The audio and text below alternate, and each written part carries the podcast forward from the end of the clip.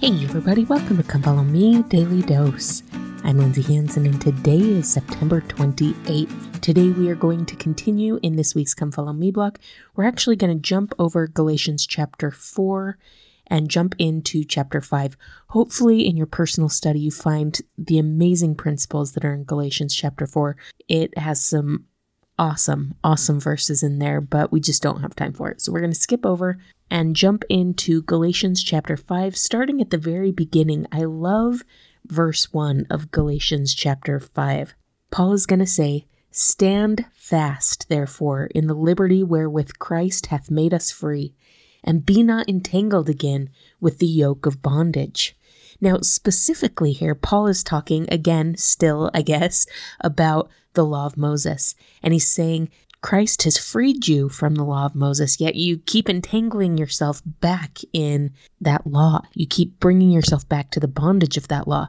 But more specifically and more appropriate to our life is the idea of sin, that Christ frees us from sin. And yet sometimes we entangle ourselves over and over and over again. It's interesting. I don't know how many years ago it was, but I had the revelation or I had the aha moment that every commandment that our Father in heaven gives us, He gives us for the purpose of helping us retain our agency. Every commandment that we have, in some way, shape, or form, comes back to the idea of agency. Our Father in heaven cherishes our agency. He cherishes it so much that he was willing to lose a third part of his children in the war in heaven so that you and I could maintain our right to choose. And because he cherishes that agency, he has given us commandments here on this earth in order to protect that agency. Far too often, with a short sighted mind frame, sometimes we look at commandments as restrictions, when really commandments are a way that our Father in heaven is trying to protect our freedoms and our abilities to choose.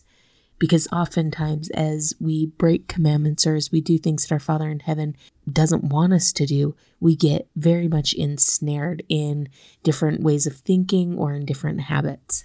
A lot of years ago, back in 1965, President Hinckley told a story. This is what he says To the Galatian saints, Paul wrote these stirring words Stand fast, therefore, in the liberty wherewith Christ hath made us free, and be not entangled again with the yoke of bondage.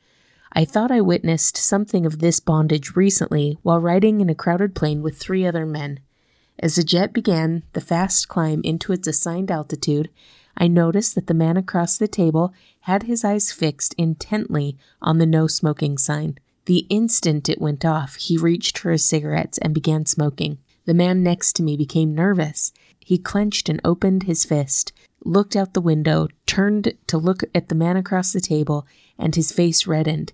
The air was a little bumpy. I thought he may have been frightened. I took a closer look.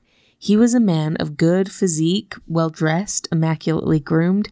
He didn't look like the kind who would be frightened by a little bumpy air. Then the fourth member of our quartet took out a pack of cigarettes from his pocket. He offered me one, and I declined. He then offered my seat companion one, and he replied, I'm trying to quit, and it's nearly killing me. I had started a conversation.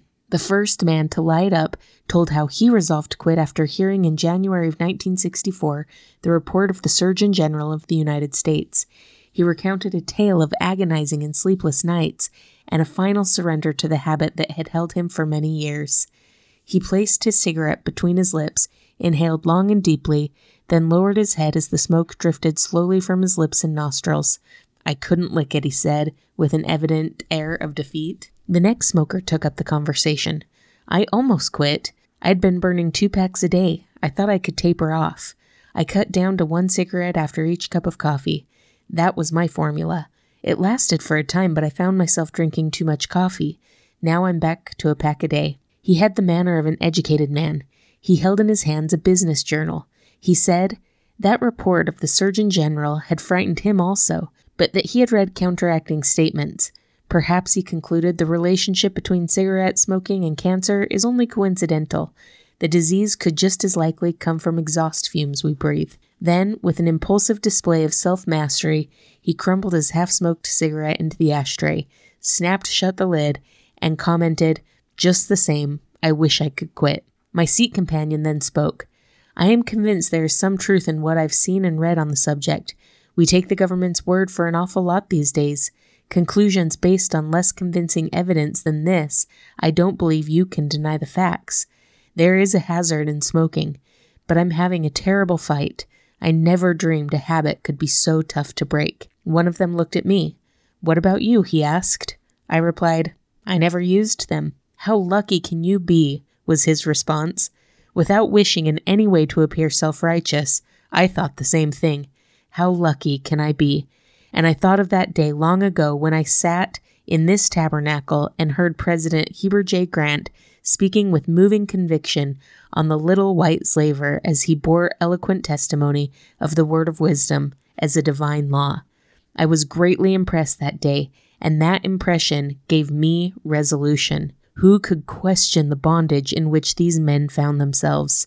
Our conversation indicated that all three were educated, able men who made important decisions every day, but in a matter admittedly affecting their own lives and health, two already conceded defeat, and the third was fighting a terrible battle, the victim of a habit that would not let him go. Now, addiction is a very obvious way that sin holds us in bondage. But my friends, there are so many different ways. Pride holds us in bondage. The different laws that we live, when we break them, we can be held in bondage. Truly, my friends, when you think about it, I really feel like every commandment our Father in heaven has given us is for the purpose of helping us to retain our agency. In fact, in a different talk, President Hinckley said, if we yield to sin, we are, in effect, condemning not just ourselves, but our communities and our countries. We may think we are merely exercising our agency when we choose not to follow the Lord's commandments, but in reality, we are worshiping the devil and giving him veto power over our own souls. That is a terrifying statement from President Hinckley, but so incredibly true. Our Father in heaven wants us to retain our agency. He wants us to have power to think and to act for ourselves.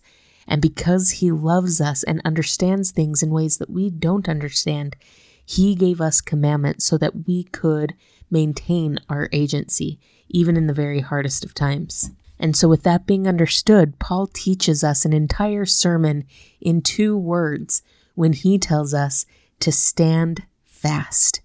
My friends, in all that we do, in our testimonies, in our convictions, in our desire to keep the commandments, may we stand fast and retain the agency that our Father in heaven so desperately wants us to have. Paul goes on to say in verse 13, For brethren, ye have been called unto liberty.